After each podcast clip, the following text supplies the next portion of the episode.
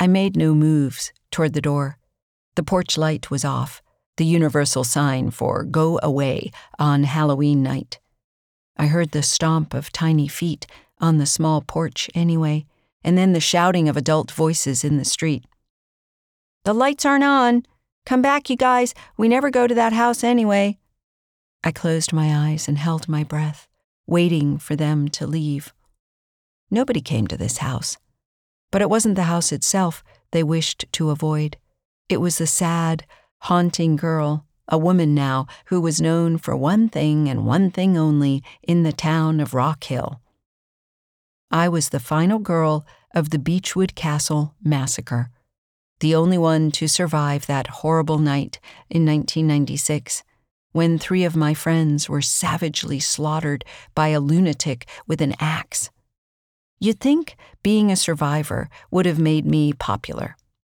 Perhaps in a different era, the TikTok storytime generation. Perhaps then it would have. But back then, on the heels of the 80s satanic panic phase, there were questions and rumors about me that ran amuck. What were they doing out there anyway? Some sort of satanic ritual in the woods?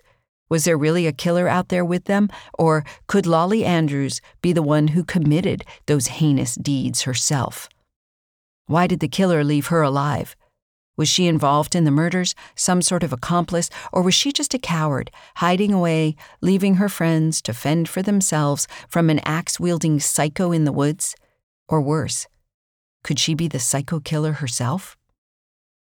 The townspeople had their fun and spread their gossip and eventually it all died down. But still, the stories had a way of cropping back up from time to time, especially now with the 30 year anniversary only a few years off.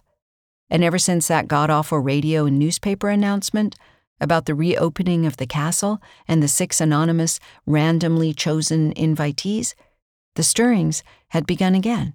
Newspapers and crime bloggers had tried to reach out, but just like all those years ago, I'd given no comment. I had nothing left to say about that night. Back then, I'd told the police everything that I knew, which honestly was painfully little. The bottle of bourbon was tucked away in the cabinet over the fridge. I used a chair to reach it, then took out a small tumbler from the cabinet and poured a glass.